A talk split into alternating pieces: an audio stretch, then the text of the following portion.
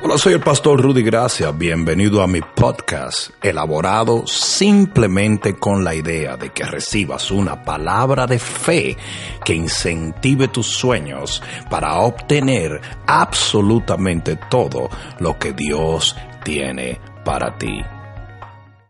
Lucas capítulo 13, versículo 10. Libro de Lucas capítulo 13, versículo 10. Había una unción de Pinky Promise, una cuestión aquí media... No, Ricky se votó ahí. Yo salí, estaba botando chispa al piano. Lucas 13, 10. Enseñaba Jesús en una sinagoga en el día de reposo y había allí una mujer que desde hacía 18 años tenía un espíritu de enfermedad y andaba encorvada y en ninguna manera se podía enderezar. Cuando Jesús la vio, la llamó y le dijo, mujer, eres libre de tu enfermedad. ¿Cuántos dan gloria a Dios? Y puso las manos sobre ellas, sobre ella, y ella se enderezó luego y glorificaba a Dios.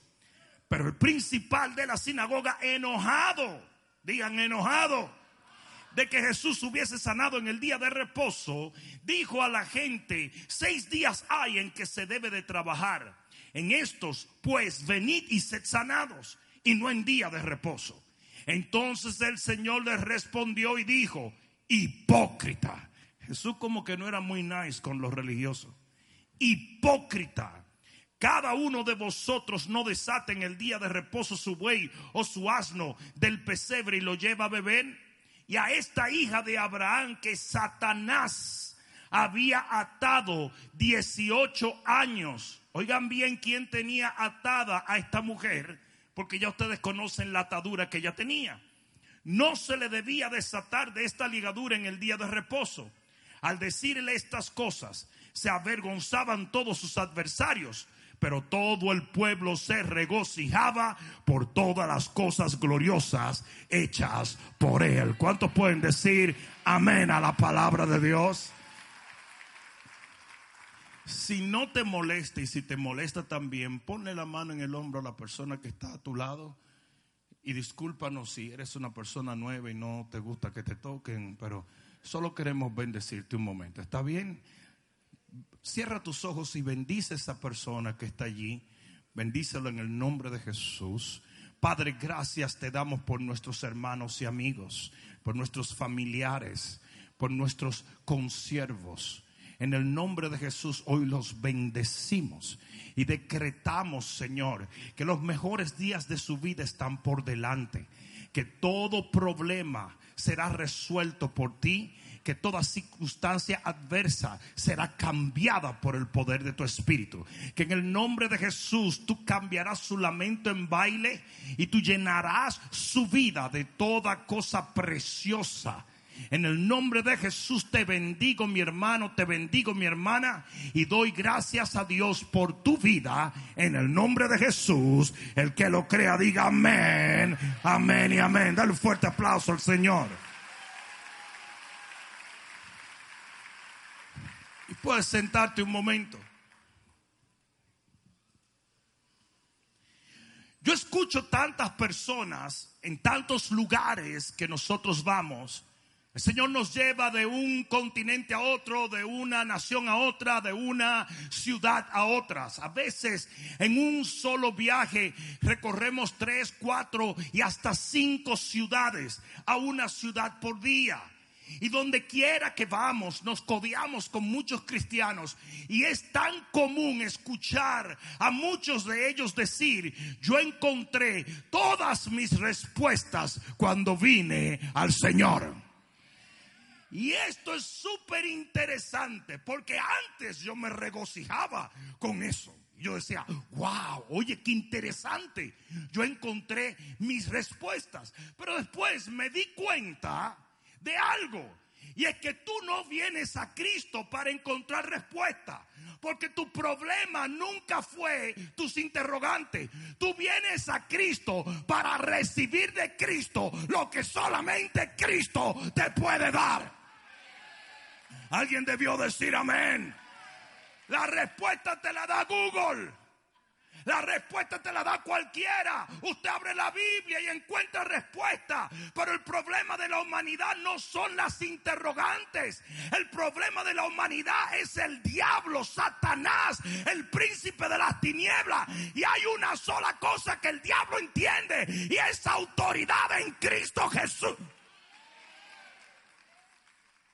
Uno de los problemas que tiene el cristianismo es que se ha convertido en un tipo de filosofía para muchos. Y la gente va a la iglesia a aprender y la iglesia, la gente va a la iglesia a nutrirse de conceptos doctrinales y teológicos. Déjame decirte una cosa y escúchame en el nombre de Jesús. A mí me vale tres pepinos muchos de los conceptos doctrinales y teológicos. Yo lo que necesito es un toque de Dios. Yo necesito un toque de la mano de Dios. Yo necesito alguien que el hombre no me lo puede dar. Yo necesito algo que va más allá que un razonamiento en mi mente.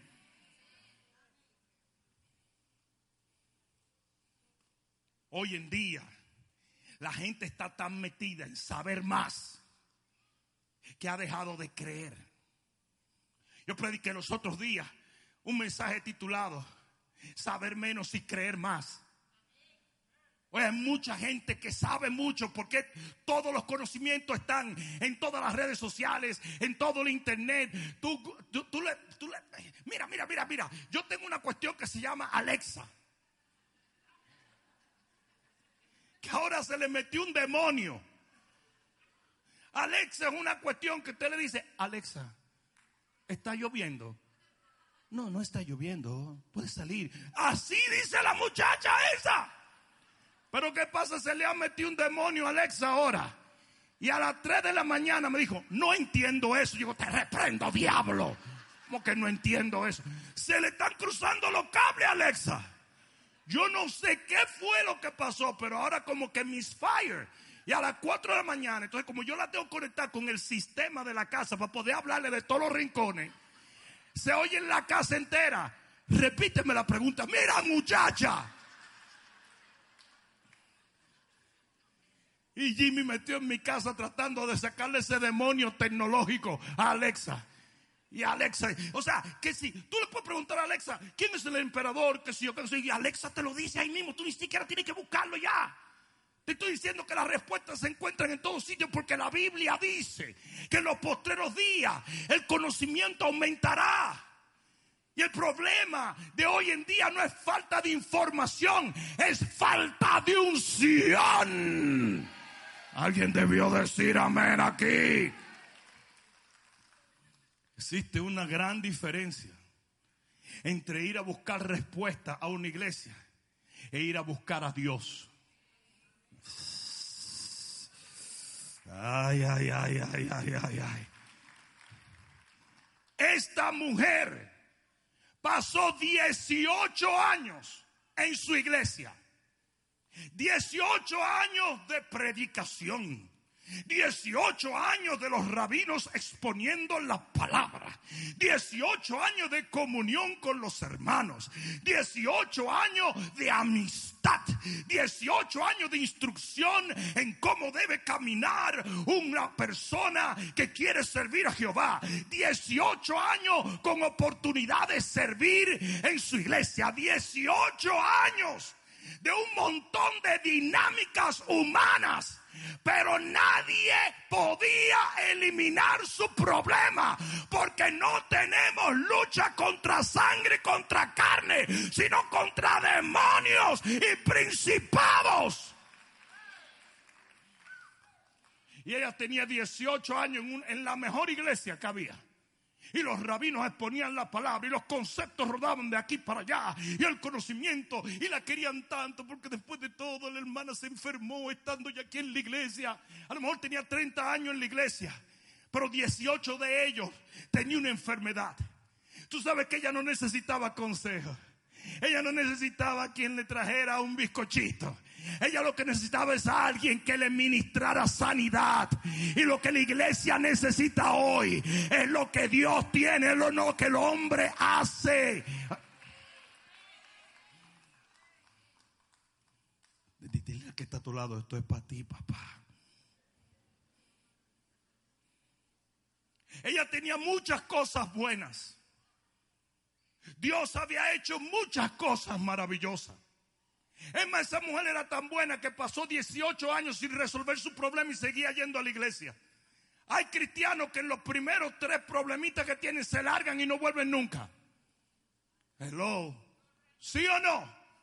Pero esta mujer año tras año, servicio tras servicio, semana tras semana, ella estaba presente allí. Ella escuchaba la palabra y había muchas cosas buenas en ese lugar. Y ella había recibido muchas cosas buenas en ese lugar. Pero yo te voy a decir una cosa. Ella necesitaba algo que ese lugar nunca le dio. ¿Por qué? Porque era una iglesia que tenía un liderazgo humano. Yo voy a dejar que tú pienses en eso un momento. El liderazgo de ese cuerpo de creyentes era humano. Y la iglesia nunca, absolutamente nunca, jamás fue llamada a tener una cabeza humana. La piedra angular de la iglesia de Cristo es Cristo mismo.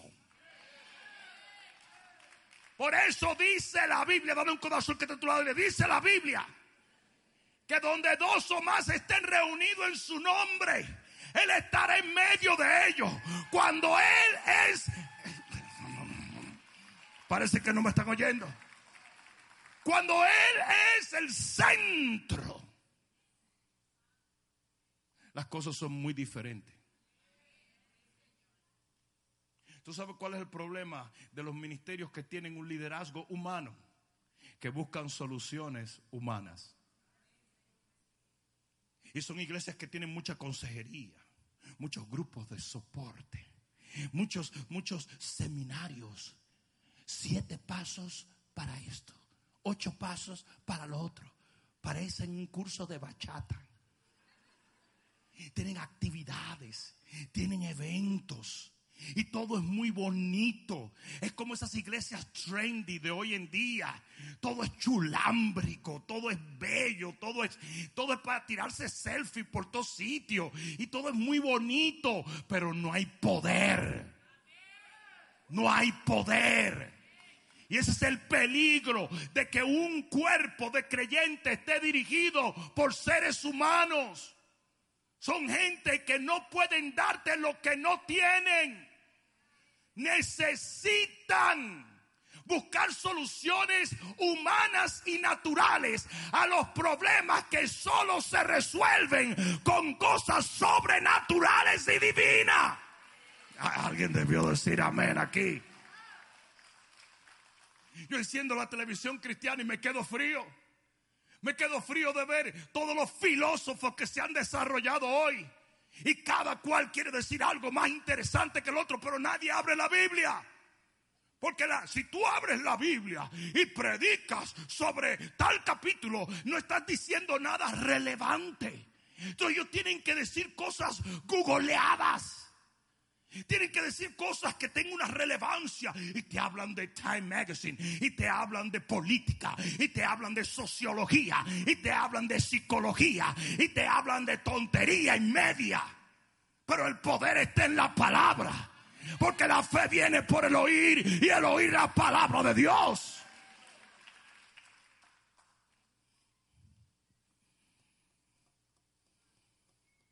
La iglesia de Cristo fue levantada para enseñarle al enemigo quién es el jefe, el rey y el señor del universo. Libro de Efesios capítulo 3 versículo 10. Libro de Efesios capítulo 3 versículo 10. Mira lo que dice la palabra de Dios. La palabra de Dios dice que al Señor le plació, dice, para que la multiforme sabiduría de Dios sea ahora, alguien diga ahora, sea ahora en esta dispensación de la iglesia, dada a conocer por medio de la iglesia a los principados y a las potestades en los lugares celestiales. ¿Sabe lo que está diciendo allí? Que Dios levanta su iglesia para que le haga entender al diablo que Él es poderoso, que Él es sabio, que Él es único. Y así como Jesús anduvo, tenemos que andar nosotros. Y él anduvo sanando, levantando, libertando, no filosofando.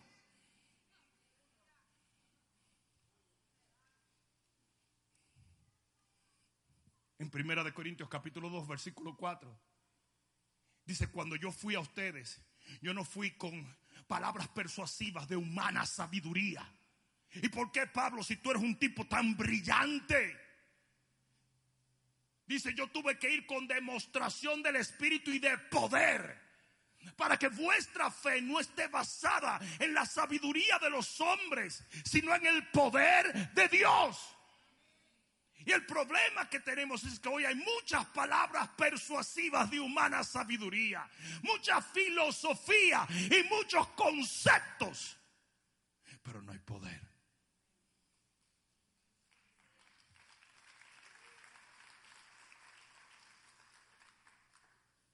Y esta mujer tenía 18 años oyendo conceptos filosóficos. Esta mujer tenía 18 años sentada en el mismo sitio, oyendo un montón de cosas que no le valían, no le servían de nada. Y hace mucha gente en la iglesia. Literalmente no mires a los lados, pero hay mucha gente atada por el diablo. Ah, yo no estoy diciendo que están endemoniados, aunque algunos sí lo están, no lo voy a negar. Pero hay mucha gente que está encorvado. No se puede enderezar por más que lo intente. Y tiene zonas en su vida que están tomadas por las tinieblas. Y tú tienes las mejores intenciones y el mejor corazón. Tú quieres servir al Señor, pero estás sentado oyendo conceptos teológicos. Y los conceptos teológicos no reprenden a los demonios.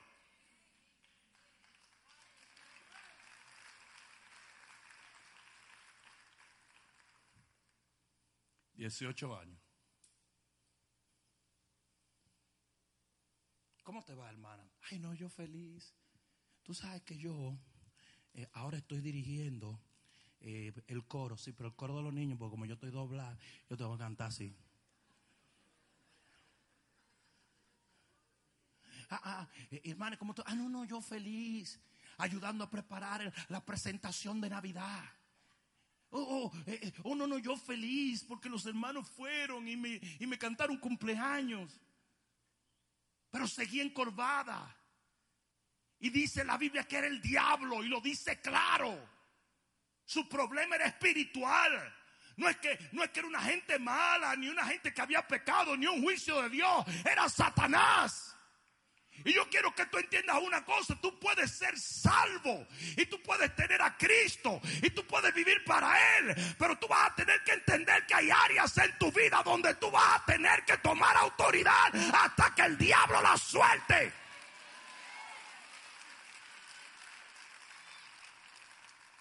Aquí hay gente que está saludable, pero tienen hijos que están endemoniados. Aquí hay gente que tienen hijos sanos, pero tienen negocios que son un fracaso. Porque el diablo se va a tratar de meter por cualquier rincón donde él se pueda meter. Y mientras la iglesia siga pensando que venir a la iglesia a recibir conceptos evangélicos cristianos es el objetivo de lo que hacemos, está más perdida que Adán en el Día de las Madres. Hay mucha gente que cree que esto es la iglesia. Yo vine a aprender. Sigue, pastor devuélvete, pastor. No, no, no, no, no, no. Y mucha gente que cree que esto, es una clase. Es más, a los pastores ya no le llaman pastores, le llaman oradores. ellos le ofenden que lo llamen pastores. No quieren ser definidos como pastores, sino oradores. Y el orador tal, ¿qué es eso? Eso es casi decir como orinador. ¿Qué es eso? Eso no existe en la Biblia. La oratoria no es algo bíblico. No somos políticos, ni tampoco somos figuras pop de una cultura perdida. Somos hombres y mujeres de Dios con un mensaje, con una unción, con una misión, con una asignación. Y es traer luz donde hay tinieblas, libertar al cautivo, levantar al débil, romper las cadenas de impiedad.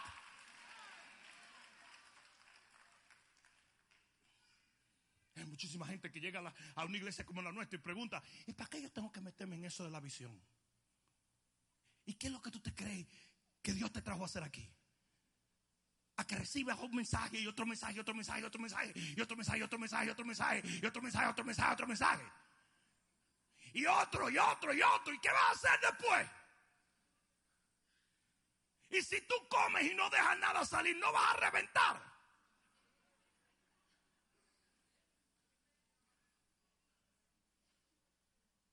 Y es impresionante porque la gente no sabe lo que es el reino.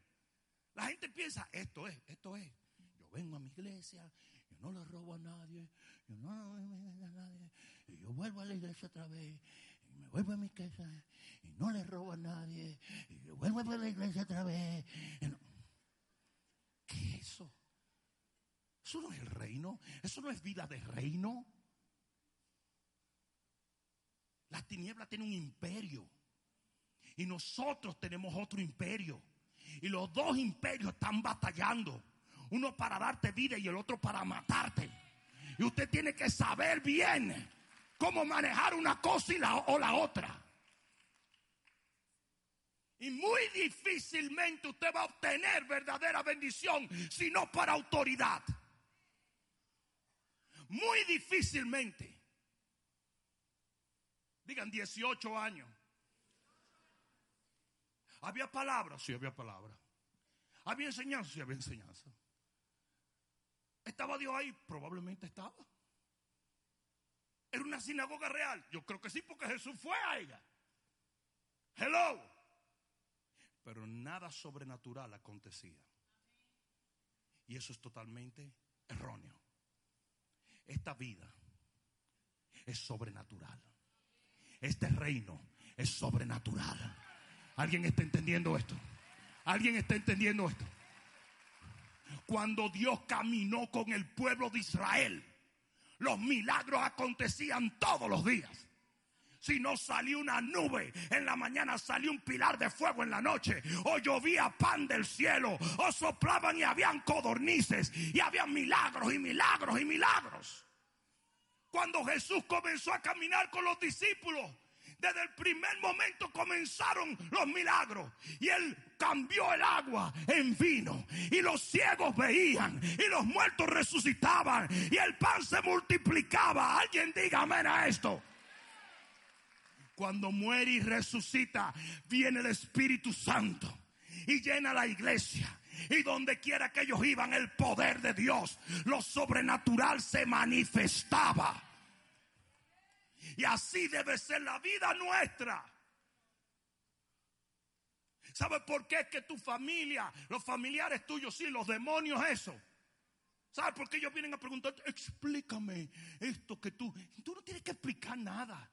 Ellos deberían ver el fuego en ti porque usted es una lámpara. Ellos deberían sentir algo, no que tú le expliques. No, no sé si alguien me está entendiendo. No sé si alguien me está entendiendo.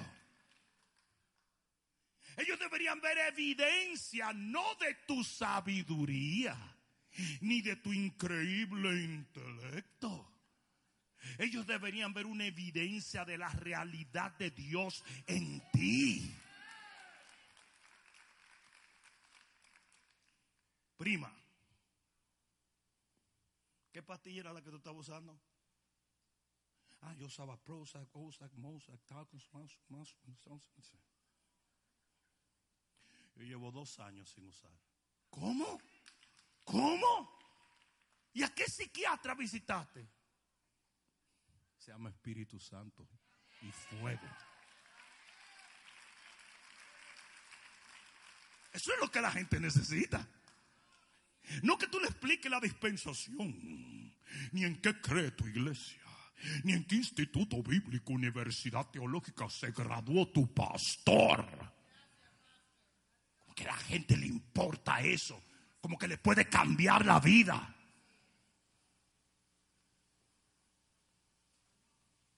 Eh, hay un voyerismo morboso en esta generación.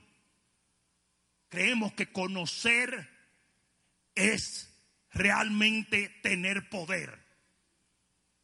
Creemos que si sabemos algo de una persona, podemos opinar, tenemos autoridad de hacerlo, tenemos entendimiento para hacerlo. Ese es el disparate más grande que existe porque todo lo que tú ves en las redes sociales son embutes. Pura chancleta y bobadas. Aquí estoy con mi honey. Hace un minuto le había dado un trompón. Pura basura, pura tontería. Y es por eso que esta generación se convirtió tan buena chismeando. Pero no tiene poder.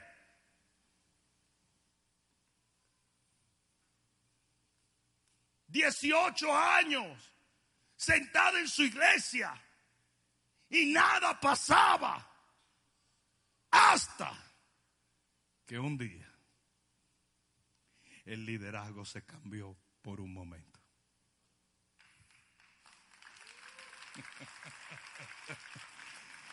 Y cometieron el gran error de decirle al rabí Chustamuaz Mustafaz que ese día no iba a predicar él, sino que un tipo que se llamaba Jesús, que, que es hijo de Dios, con una barba, una bata blanca y una melena, él quiere predicar, es hijo de un carpintero, pero dice que es profeta. Ahora vamos a darle la palabra a este tipo.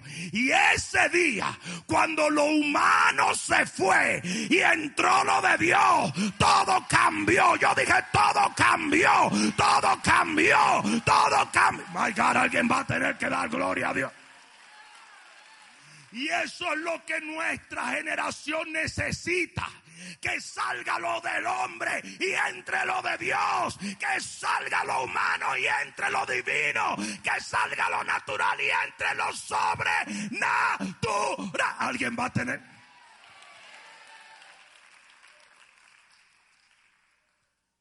El día en que Jesús se paró ahí, todo cambió. Yo dije, todo cambió sus 18 años de atadura diabólica cambiaron. Esa es la gran diferencia de entrar en un lugar donde el ministro es un hombre o el ministro es un hombre de Dios.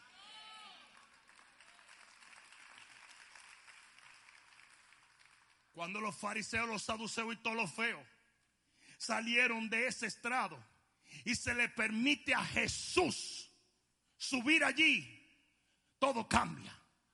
Y yo quiero decirte a ti cómo nosotros traemos lo sobrenatural a nuestra vida, a nuestro hogar, a nuestra vida cristiana a nuestra célula, a nuestro matrimonio, a nuestra familia. Hay alguno aquí que está entendiendo cómo traer lo sobrenatural a nuestra generación, cómo traer lo sobrenatural a nuestro grupo de hogar, a nuestra red. Porque el día en que Jesús llegó, llegó lo sobrenatural. Y te voy a decir en varias, en varias palabras cómo tú traes lo sobrenatural para que tome control sobre lo humano. Lo primero es un cambio de enseñanza. En el versículo 10 dice, enseñaba Jesús en una sinagoga. la Biblia dice, dale un codazo que tú la La Biblia dice que la palabra es una semilla. Y cada semilla produce de acuerdo a su género. Si usted tiene una semilla de mango, usted va a tener un árbol de. Si usted tiene una semilla de frijol, usted va a tener árboles de. Por lo tanto, la enseñanza determina si algo sobrenatural se va a mover o no.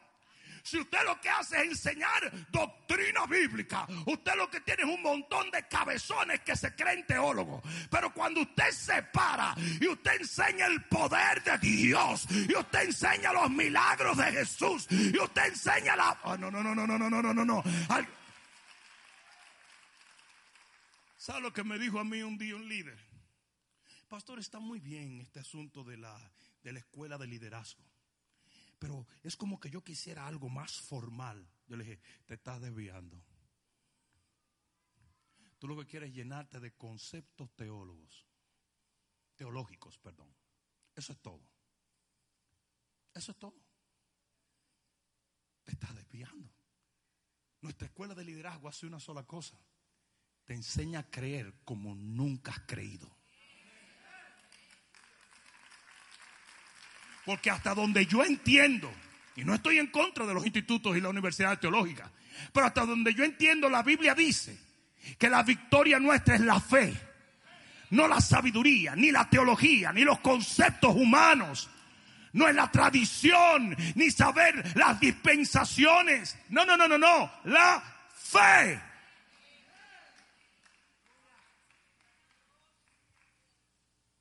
Jesús dijo, el que llegue a creer en mí, dice, mayores cosas que yo hará.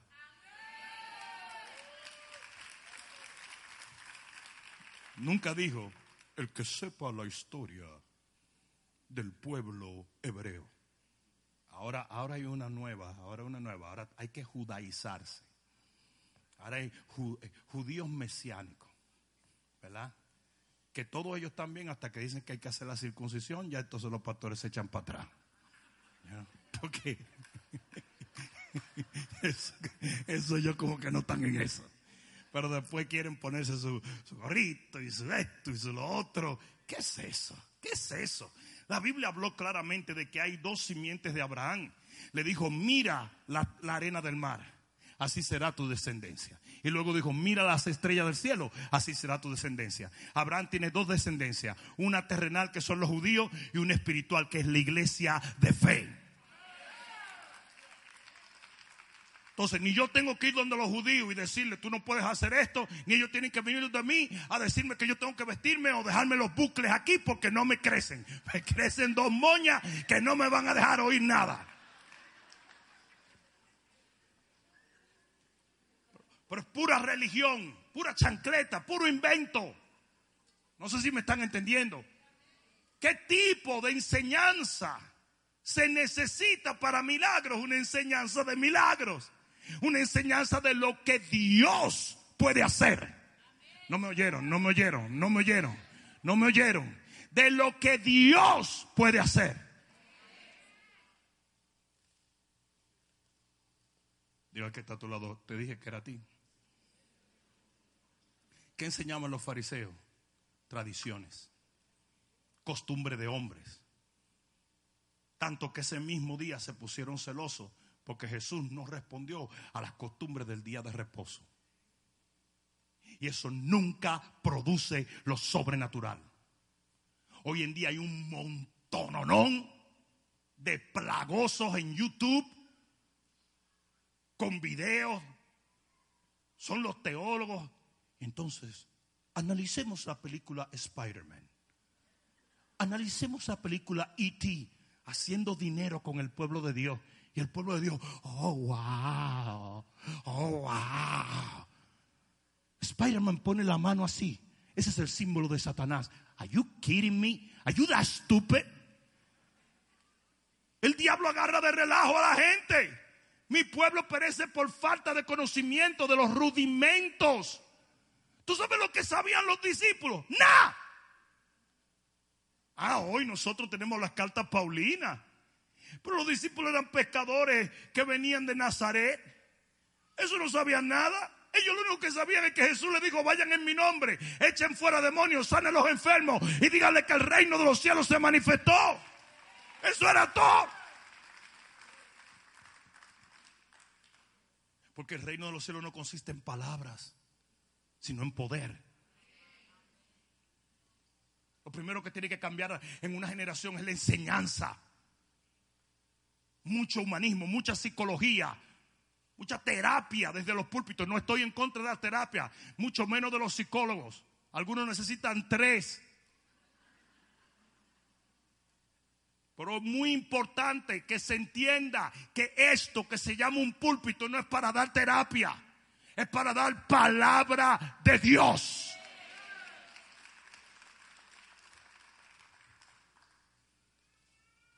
Vez yo estaba en una conferencia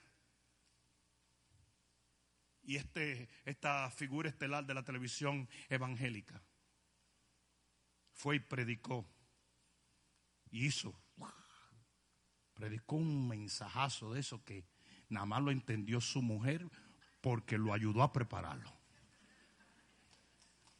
Y bajó de ahí y le digo, muy, muy, muy interesante el mensaje. Era interesante. Yo no dije más nada. Tan interesante que yo mismo estaba extraviado. ¿Sabe lo que me dijo?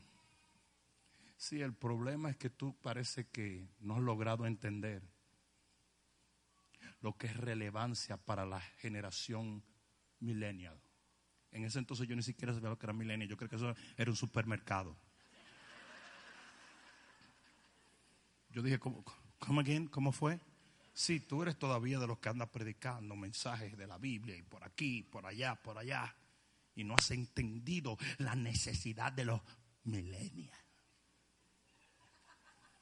Yo dije, ah, chiscachi los mariachi. Ok. Yo subí las escaleras. Me tocaba a mí predicar. Lo primero que pasó fue que se llenó el estadio. Todo el que se había oído de oír las babosadas que él estaba diciendo, se metió para adentro. Se vinieron con pedazos de auyama en la boca, porque ellos, habían, habían, salido a comer algo y vinieron con tortillas en la cara y todo. Se llena el estadio. Cuando yo pongo el pie en la plataforma y digo en el nombre de Jesús, cae la gloria de Dios y comienza la gente a recibir de Dios y comienzan los milagros a suceder y comienza la gente a decir, acabo de recibir un milagro. Parece que no me están oyendo, parece que no me están oyendo, parece que no me están oyendo.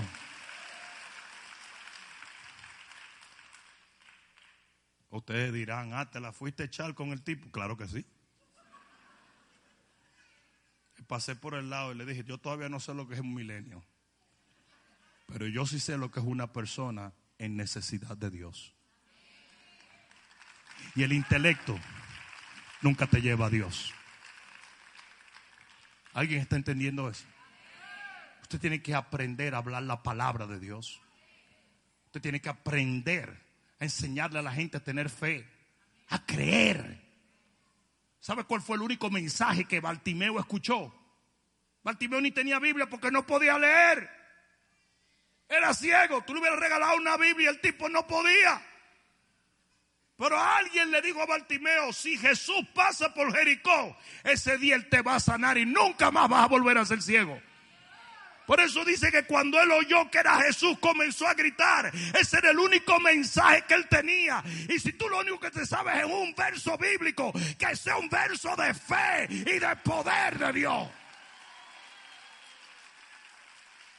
Lo vas a dar, dáselo fuerte al Señor.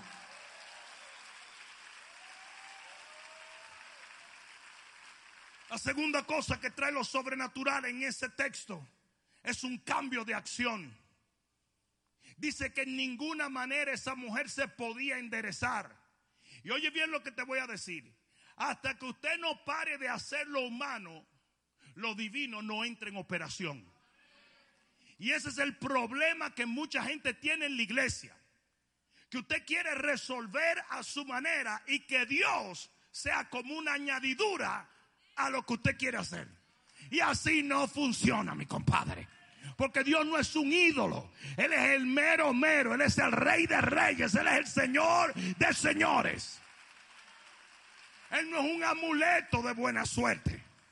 Y aquella mujer había intentado muchas cosas naturales y nada le funcionaba. Y cuando ella paró de hacer lo natural y comenzó a creer en lo sobrenatural, el milagro sobrenatural sucedió. Ah, no, pastor, tú sabes, yo quiero que tú ores por mí, pero yo también me estoy bebiendo un té, me estoy untando unos ungüentos, tú sabes. Y la abuela mía hace un brebaje. ¿Eso es brujería? ¿Qué es eso? Es disparate. ¿O usted cree en Dios o no? ¿Sabe la cantidad de gente que quiere prosperar sin diezmar? You're crazy. Si la Biblia dice que el mismo Jehová te tiene bajo maldición cuando tú no diezmas. Ah, no le gustó, ¿verdad? Yo sabía que él se iba a meter ahí, pues agárralo ahí entonces. Yo nunca he visto a nadie que diezme que no prospere. Por eso nunca he visto a nadie que diezme hablar mal en contra de los diezmos. El que habla mal de los diezmos es porque nunca ha diezmado y está arruinado. Eso es así. Eso es así. Nunca he visto una persona que diezme que hable mal de los diezmos. Siempre es una persona que no diezma. Tiene que haber un cambio de acción. Tú tienes que parar los ejercicios carnales para que sea Dios el que haga la obra. No sé si me están entendiendo.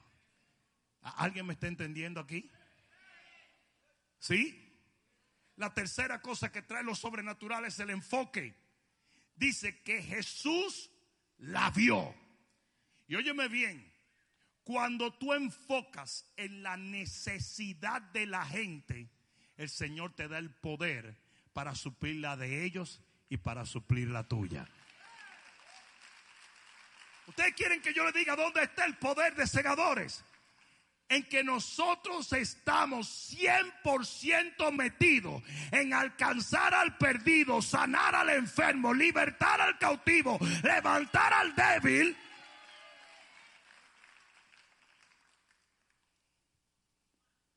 Los líderes de esta iglesia todas las semanas se pasan la semana entera haciendo eso. Y lo que tú siembras en otros, tú lo cosechas. Y está bien que usted entre por esa puerta como oveja pero usted no puede seguir siendo una oveja toda la vida. Usted tiene que convertirse en un instrumento útil en las manos de Dios. Usted tiene que dar por gracia lo que por gracia ha recibido. Cuando tu vida tiene un enfoque y el enfoque es la necesidad de la gente, el Señor te da la unción para suplir la de ellos y suplir la tuya. Si se lo vas a dar, dáselo fuerte.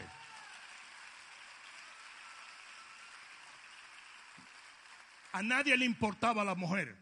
Y Jesús fue lo primero que miró. Lo primero que Jesús miró fue la necesidad de esa persona. ¿Alguien me está entendiendo? Lo primero que él miró. Cuarto, para traer lo sobrenatural a tu vida, tiene que haber un desorden divino. O sea, tiene que entrar tu vida en un orden muy distinto al orden que tú como ser humano estableciste. De repente Jesús le dice a la mujer, ven. Y todavía hoy en día en la sinagoga las mujeres no pueden bajar de los balcones al centro de la sinagoga. Está prohibido. ¿Y sabe lo que Jesús le dijo? Vamos a romper esta tradición. Y una de las cosas que más coarta el poder de Dios en las iglesias son las tradiciones. La Biblia dice que la tradición ha hecho la palabra sin efecto. Y usted va a tener que acostumbrarse a que si usted va a fluir en lo sobrenatural, usted va a tener que romper ciertos órdenes naturales. ¿Alguien está entendiendo? yo me voy porque yo usualmente me acuesto a las nueve de la noche y el pastor está predicando mucho. ¿Usted ve ese tipo de gente? No, yo no puedo venir a la oración porque usualmente yo me levanto es a las 7 de la mañana. Usted tiene que romper con muchas de esas cosas para lograr lo que nunca ha logrado. No, yo no puedo sembrar porque yo soy muy organizado y yo tengo mi budget. Te rompe el budget, le tira todo a Dios y espera que sea Dios el que le supla. Eso si usted quiere lo sobrenatural. Yo no sé si alguien me está entendiendo. No sé si alguien me está entendiendo. Es cuando se rompen los órdenes y las tradiciones naturales que entra lo sobrenatural. Jesús hizo algo loco. En el primer milagro que Jesús hizo, Él rompe la tradición y toma las vasijas del lavamiento y la usa para convertir el agua en vino. El vino siempre es un símbolo del Espíritu Santo. El agua que estaba ahí, que era para tradición, Él la transforma en unción cuando se cambia el propósito de lo que había allí. Y usted tiene que aprender a entrar en un desorden divino. Jesús estaba predicando y de repente están rompiendo el techo. Fíjate qué cosa más linda. Y Jesús está tranquilo y todo el mundo, ¿y qué es lo que está pasando? Y de repente tiraron un tipo de ahí arriba. El tipo estaba inválido. Imagínate, cuando cayó estaba inválido y en dolor. O sea, el tipo se dio, imagínate, fue de un techo que lo tiraron. Pero los tipos decían, si Jesús lo va a sanar, lo sana de baratado o derecho. como Jesús lo va a sanar? No podemos irnos peor de lo que llegamos. Hay muchas cosas que tú tienes que permitir que el Señor desorganice en tu vida.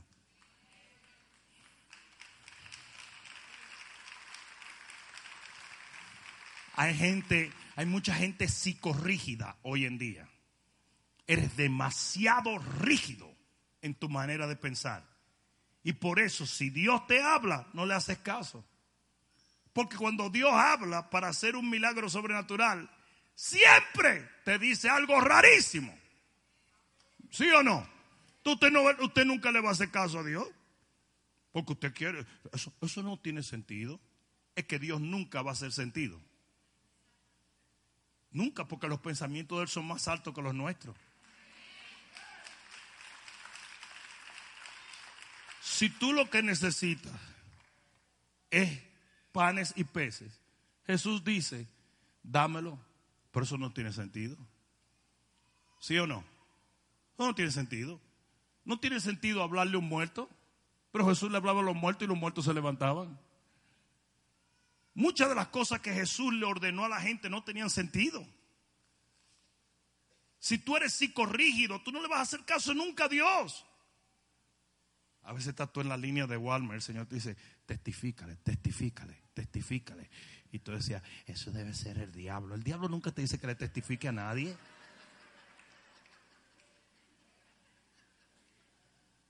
A veces está en el servicio, el Señor te dice, siembra eso, siémbralo, siémbralo. Mira, te reprendo, diablo. El tipo casi así tenía un dólar y tenía 100 pesos, 100 dólares en el bolsillo. Y de repente dicen, vamos a dar la ofrenda. Y el tipo saca los 100 y dice, te reprendo, Satanás. Y saca el uno. Son gente psicorrígida. Son gente que todo tiene que estar en un orden. Y el Señor tiene que aprender a desbaratar ese orden en tu vida. Y armarte un lío. Hello. Hay veces que de repente el Señor no me deja dormir por meses. Todos los días a la misma hora, como si fuera un reloj. Levántate a orar. Párate a orar. Párate a buscarme. Y pasa algo y yo no sé, y después me deja tranquilo. Y yo no sé lo que sucedió, pero yo aprendo a obedecerlo.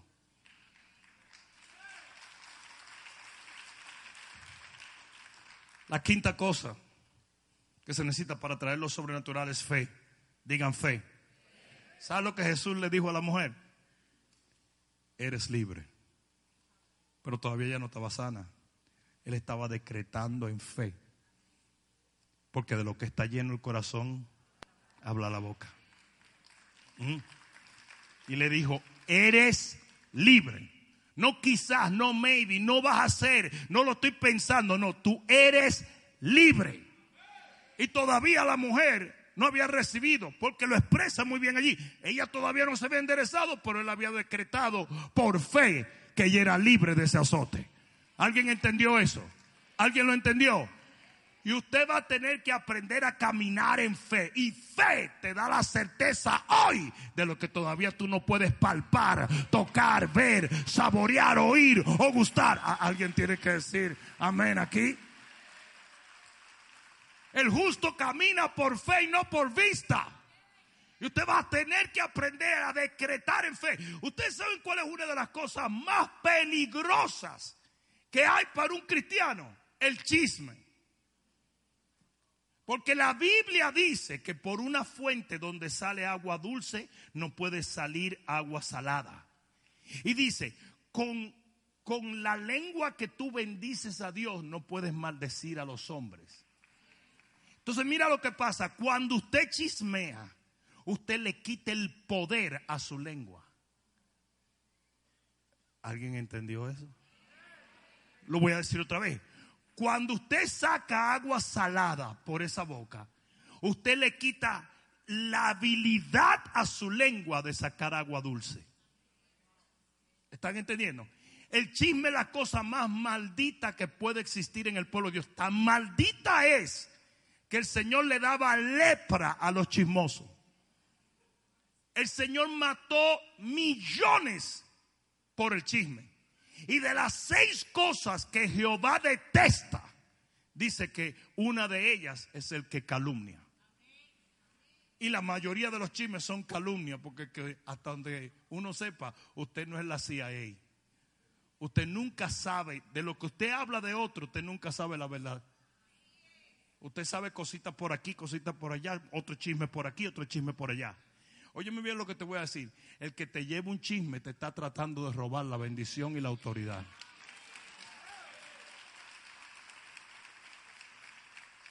Y es tan entretenido que todos los cristianos caen en eso. No, mira, muy pocos cristianos. Yo lo he visto decirle a una persona, párate, a mí no me hables de eso. No quiero saber de eso. Muy pocos. Tiene que ser gente de mucho carácter. Porque realmente el cristiano nunca piensa que eso le afecta. Y eso es de lo más diabólico que puede existir. Te quita la autoridad, te la roba, te pone vulnerable ante el enemigo.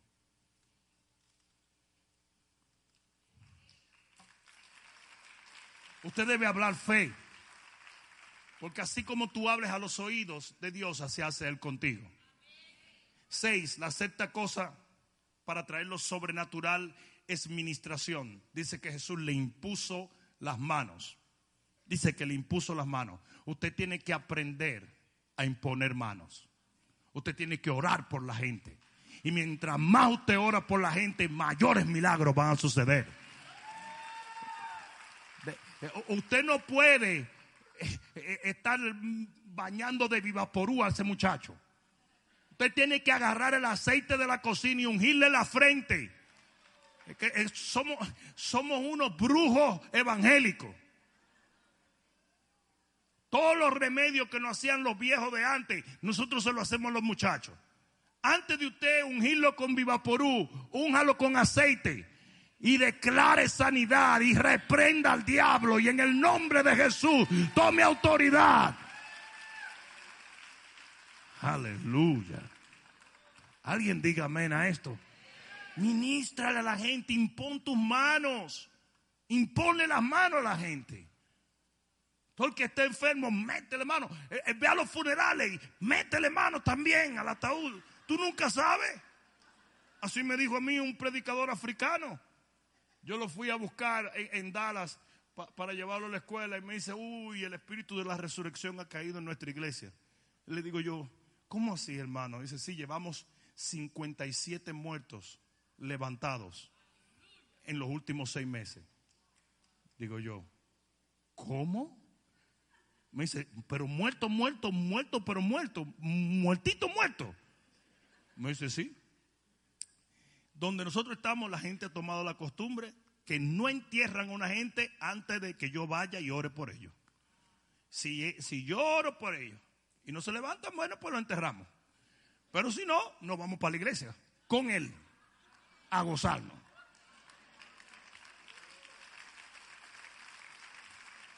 Y yo la verdad, yo era un estudiante de la escuela bíblica, eso me traumatizó. Entonces yo le dije, espérate, espérate, espérate, espérate, espérate, espérate, porque estoy, estoy,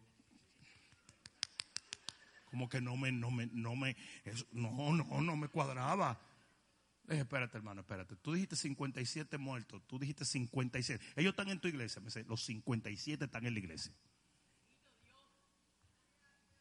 Entonces me miró como dudoso y me dijo, déjame hacerte una pregunta.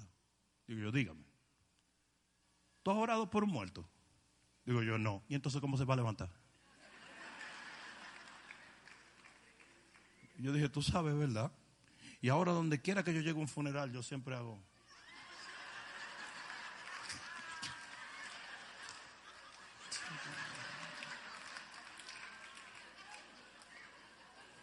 Y ustedes dirán, de verdad, pastor, si tú me invitas a un funeral, yo le voy a poner mano a esa gente. A mí no me importa. O levántate en el nombre de Jesús. Y si somos de confianza, hago un escándalo. Si no, yo disimuladamente lo unjo con pa, un toquecito.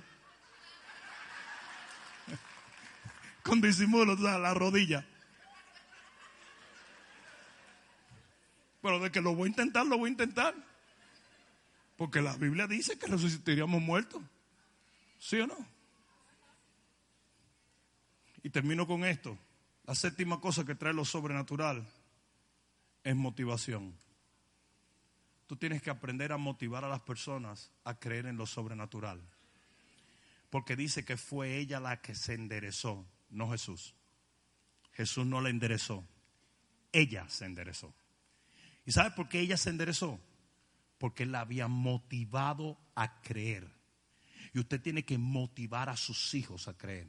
Usted tiene que motivar a sus discípulos a creer. Usted tiene que motivar a su pareja a creer. Usted tiene que motivar a la gente a creer a tal extremo que ellos salten y brinquen en cualquier provocación que le dé el Espíritu de Dios. Alguien diga amén aquí. ¿Por qué? ¿Por qué? es que tenemos tantos problemas con lo sobrenatural en las iglesias? Porque queremos un orden de mausoleo. Y si un hermano dice, amén, muy fuerte, todo el mundo lo mira. ¿Qué es eso? Dígame, dígame hasta que la caja de dientes le llegue ahí y muerda eso. ¿Qué me importa a mí? Hay veces que yo voy a conferencia y me disgusto. Me incomodo. Porque los lo que organizan la conferencia quieren, no, no, tranquilo, tranquilo. ¿Qué tranquilo de qué? Griten, hombre, salten, muerdan la alfombra, arañen la gente, túmbenle la peluca a alguien, rompan algo, por Dios.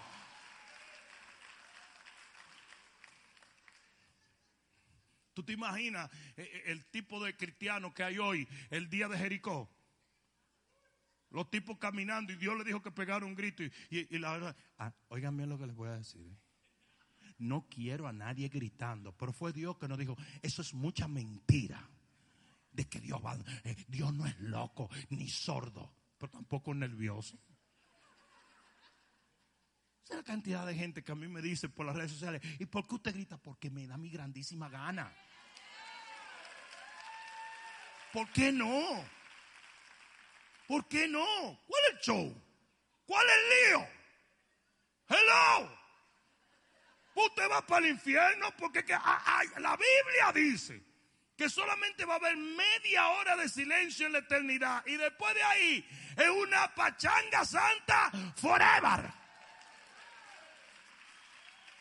Mira, la gente que ha visto el trono de Dios dice que hay ángeles gritando todo el tiempo, santo, santo, santo es el Señor, santo, santo.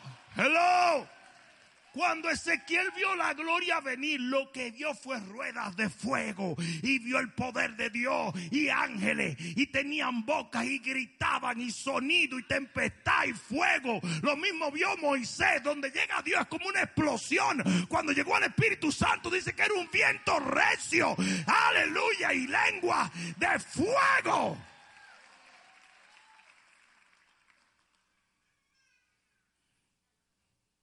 ¿Qué culpa tengo yo de que el alcohol te haya dañado los nervios? Entonces tú quieres que la iglesia sea un mausoleo nada más porque te metiste demasiado Johnny Walker. No deje que Dios lo sane y grite también. Te grita. Es más, este fin de semana, uno que se asusta con los gritos, yo Rosa. Porque como él estuvo en Vietnam, reviéntenlo a gritos. Tú hay que decir, chico, pero ¿qué es lo que pasa? No, no, usted tiene que gozarse. Usted tiene que, usted tiene que motivar a la gente. Motiva a la gente a tener una acción de fe. La fe es una acción. Yo, yo, yo no sé, yo no sé, pero a mí nada más hay que puyarme un poquito y yo me vuelvo loco. Yo, yo sí no hay que empujarme, yo arranco rápido. Yo no sé si ustedes entienden eso. Yo arranco rápido. A mí no hay ni que ponerme primera, ni, ni cloche, ni nada. Yo no sé cómo yo prendo antes de eso. Ahora mismo nosotros estamos en Caracas, Venezuela.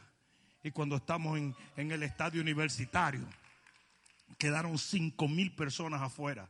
Llegaron los famosos eh, guardias de Madurito, ¿verdad? A querer despejar a la gente.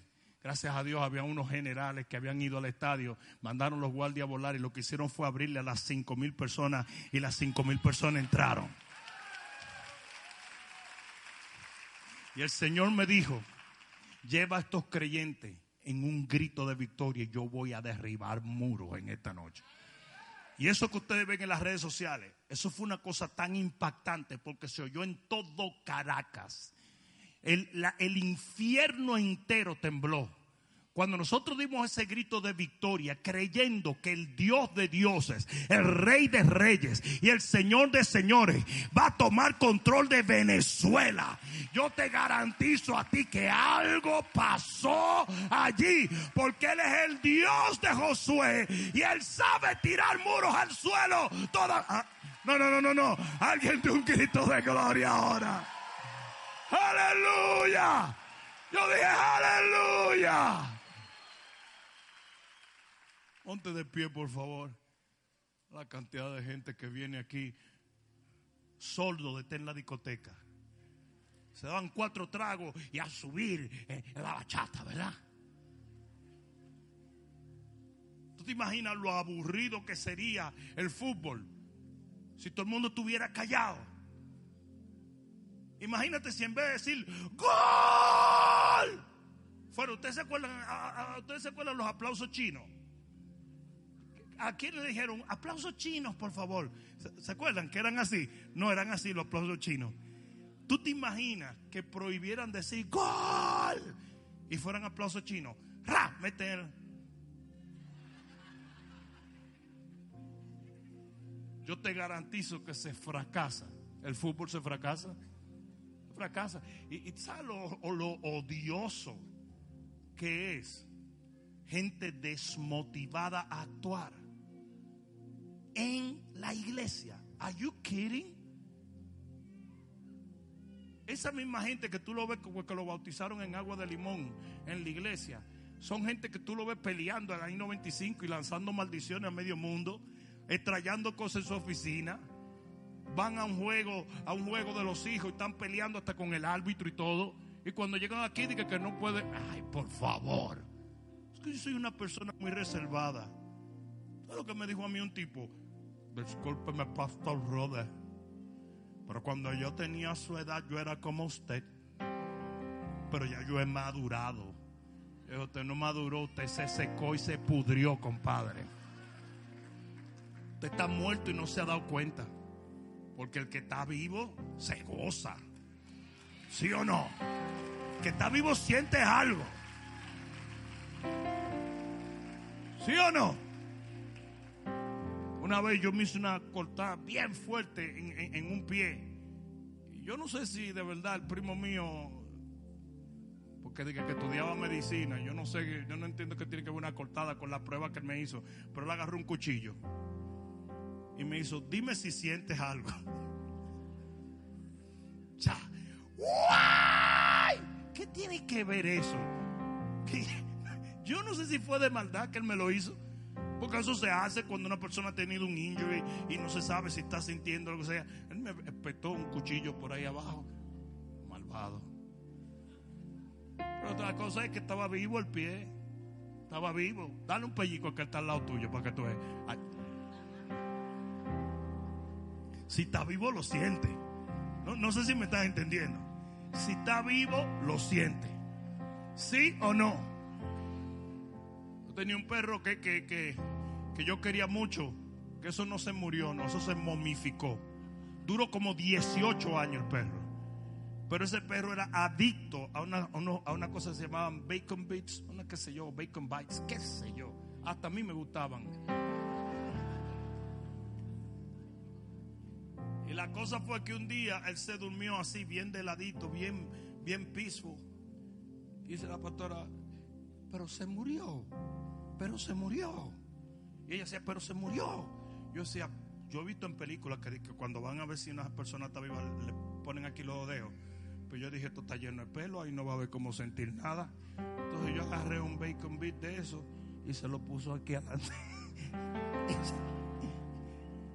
yo dije, anda. Y de repente, está vivo todavía. Le tomó un momento, pero al ratito eso, no está vivo, pastora, está vivo. No, porque el que está vivo siente.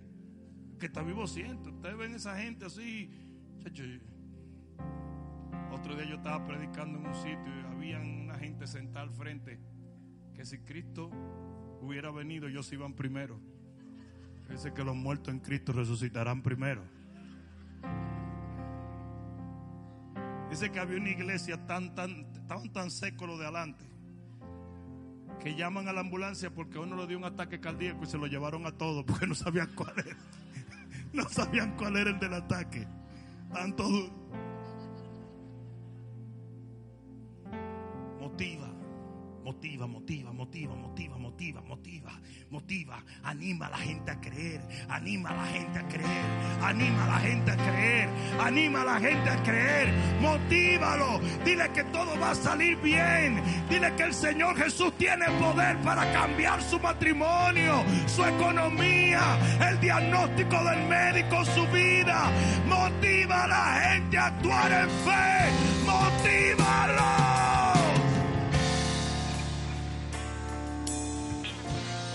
Estábamos en Machala, Ecuador, Jaime me estaba ayudando a tomar los testimonios. Y vino un señor que tenía una herida que no se había podido sanar en una pierna. Y él le decía a Jaime, me quito esto aquí o cuando llegue donde el pastor. Y Jaime le decía, tranquilo, tranquilo. Pero sí, pero me lo quito aquí o cuando llegue allá. El tipo estaba desesperado por quitarse esa cuestión. Porque dice que tenía años con unas llagas. Y dice que cuando oramos, él sintió que las llagas se cerraron. Y cuando se quitó eso, compadre, dice que él estaba lleno de llagas y había una llaguita pequeñita que se estaba cerrando. Todavía yo la miré y delante de mis ojos se estaba cerrando para la gloria de Dios.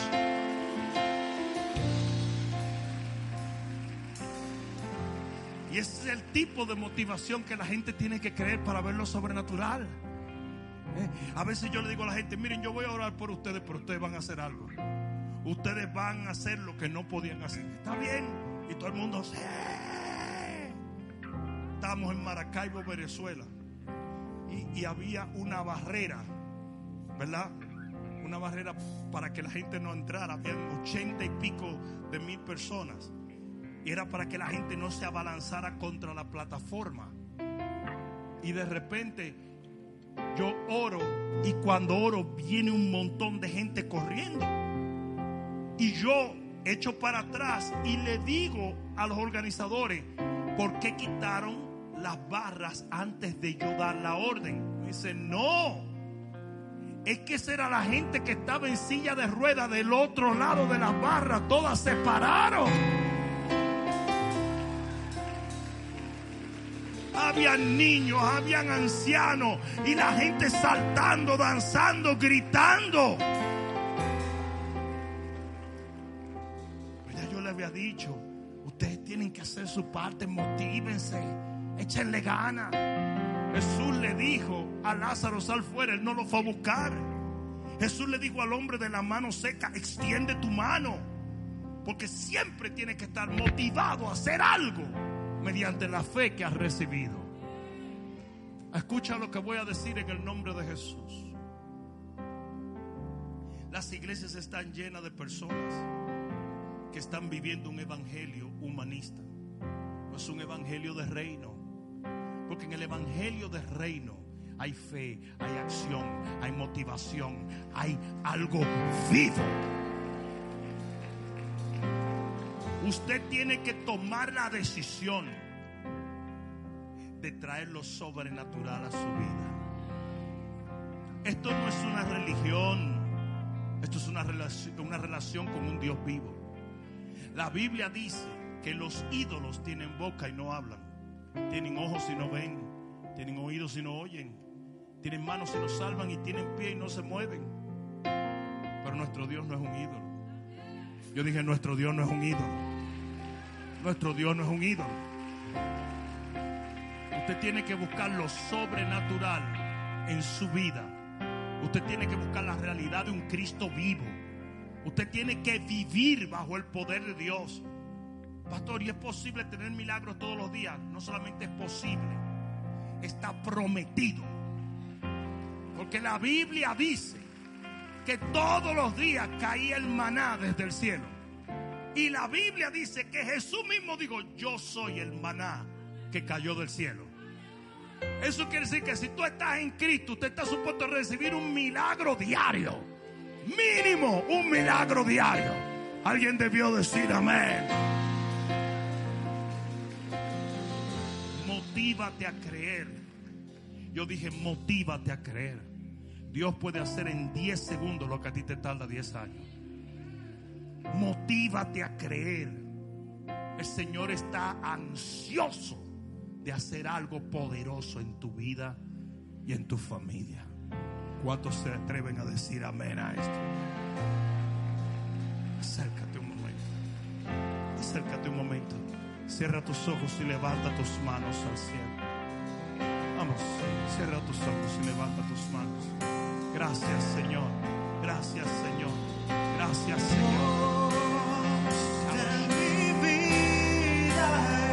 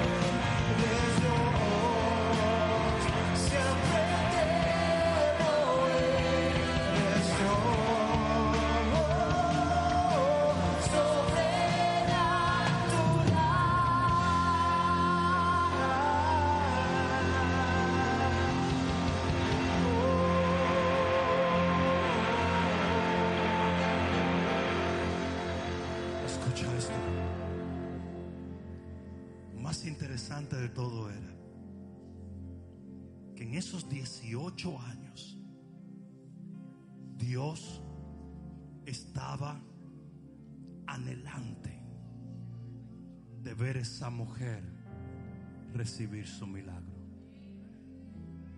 En esos 18 años, esa mujer estaba deseosa de volver a caminar derecho. En esos 18 años, sus amigos, sus vecinos, sus hermanos en la fe, todos estaban deseosos de que esa mujer recibiera un milagro. Solamente había un grupo de personas que se disgustó y se enojó. Fueron los fariseos y los religiosos. Porque nunca habrá una ofensa más grande para la tradición que ver el poder de Dios manifestarse. La religión es orgullo. La religión exalta al hombre. Y nunca fuimos llamados a vivir una religión. Fuimos llamados a tener una relación personal con Jesús. Y en el momento en que pasó lo sobrenatural, de inmediato los fariseos se incomodan y comienzan a decir, ¿qué es esto? Se violaron nuestras costumbres. ¿Sabes lo que dice la Biblia? Que nadie les hacía caso, pero todos glorificaban a Dios por lo que Jesús estaba haciendo. ¿Sabes por qué?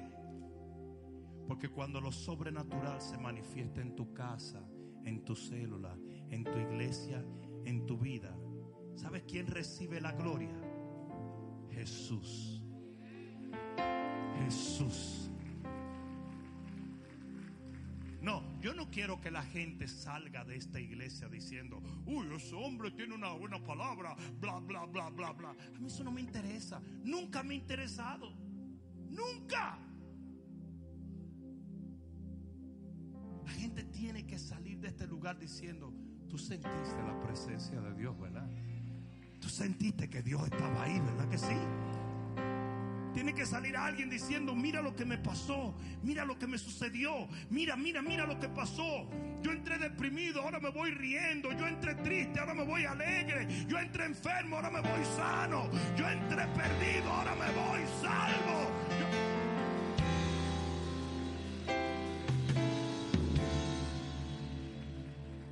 Eso tiene que volver a nuestra generación. Yo dije, eso tiene que volver a nuestra generación. Todo el mundo con sus manos levantadas. Yo voy a orar para que en todos nuestros grupos, para que en todas nuestras células, para que en todos nuestros grupos hechos y en nuestras redes se manifieste lo sobrenatural. Que la gente reciba la gloria de Dios que nuestros éxodos cada vez estén más y más cargados de la gloria del Señor. Que desde el autobús se comiencen a llenar del Espíritu Santo. Que la gente llegue al parqueo de esta iglesia y comience a temblar bajo la presencia de Dios. Que los diagnósticos sean tantos, tantos, que nos acusen de curanderos. Que nos critiquen y nos persigan por ser diferentes, porque el que le sirve a un Dios vivo es distinto a todo religioso. Padre, en el nombre de Jesús, en esta noche yo oro para que una unción sobrenatural venga sobre todo creyente no solamente los que están presentes aquí, sino aún los que están en sus hogares y nos ven por los medios de comunicación. Padre mío, que tu gloria se derrame, que tú entres en la sinagoga de cada uno de ellos y que tú conviertas, oh Dios, toda atadura del diablo en un testimonio de tu poder. En el nombre de Jesús, Satanás, te echamos fuera todo espíritu de tradición, persecución. En el nombre de Jesús, fuera.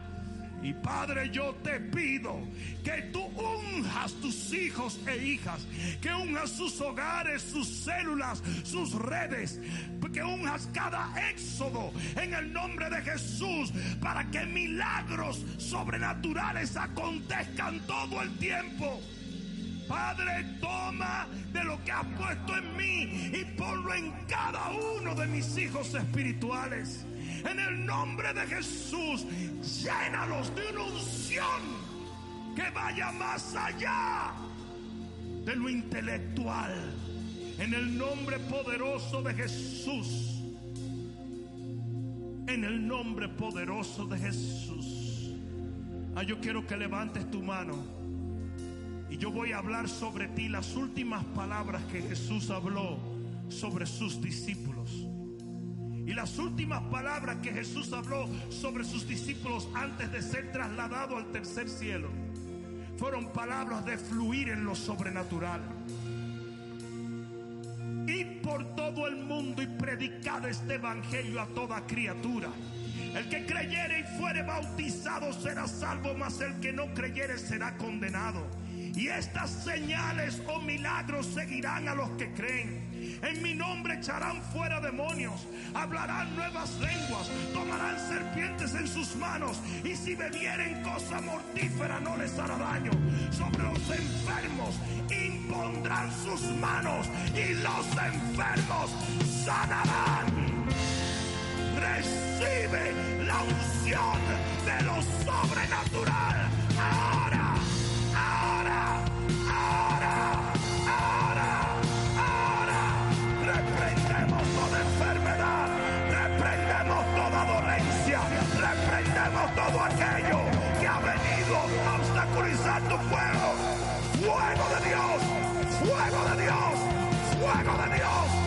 fuego de Dios, fuego de Dios, fuego de Dios, fuego, fuego, fuego, en el nombre de Jesús, fuego, en el nombre de Jesús de Nazaret, en el nombre de Jesús, recibe el toque de Dios ahora, recibe el toque de Dios ahora, recíbelo ahora,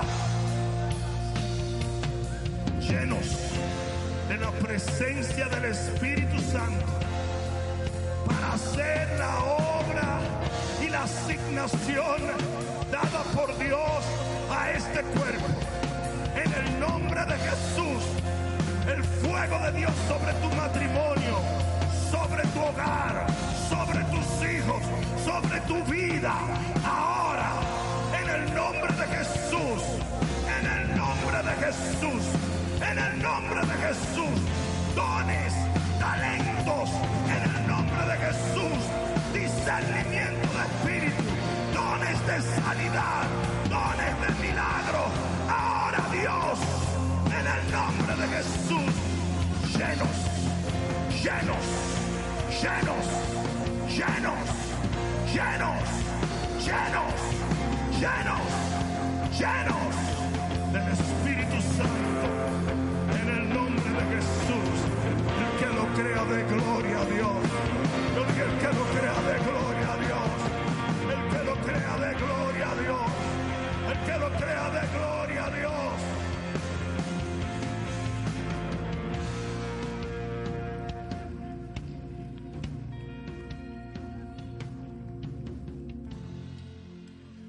Tú sabes lo que tú quieres que la gente diga cuando tiene un encuentro contigo. Absolutamente nada de ti, sino de tu Dios. Literalmente no habrá nada mejor a que la gente no se impresione para nada de ti, sino del Dios que vive en ti.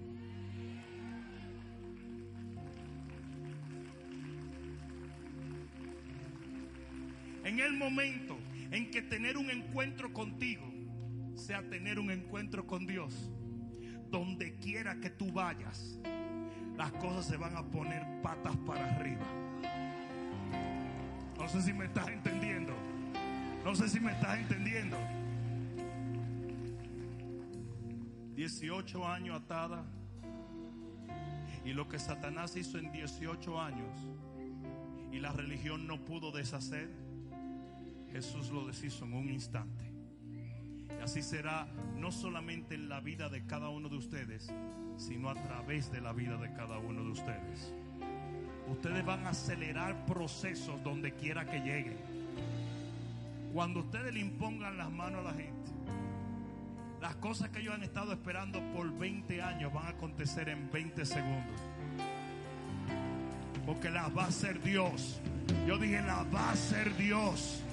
Las va a hacer Dios. En terapia por años. Un toque será más que suficiente. Gente que ha estado en pastilla o en dolor. Gente que ha estado literalmente desquiciado. Va a volver en sí, como dice la palabra, en un instante. En un instante. Porque esa es la iglesia de estos postreros días. Y nosotros, los segadores, somos parte de ella. El que lo crea, dígame. Dios les bendiga, dale un abrazo a alguien, vamos, dale un abracito a alguien, dile te amo en el nombre de Jesús. Amén. Dios me los bendiga.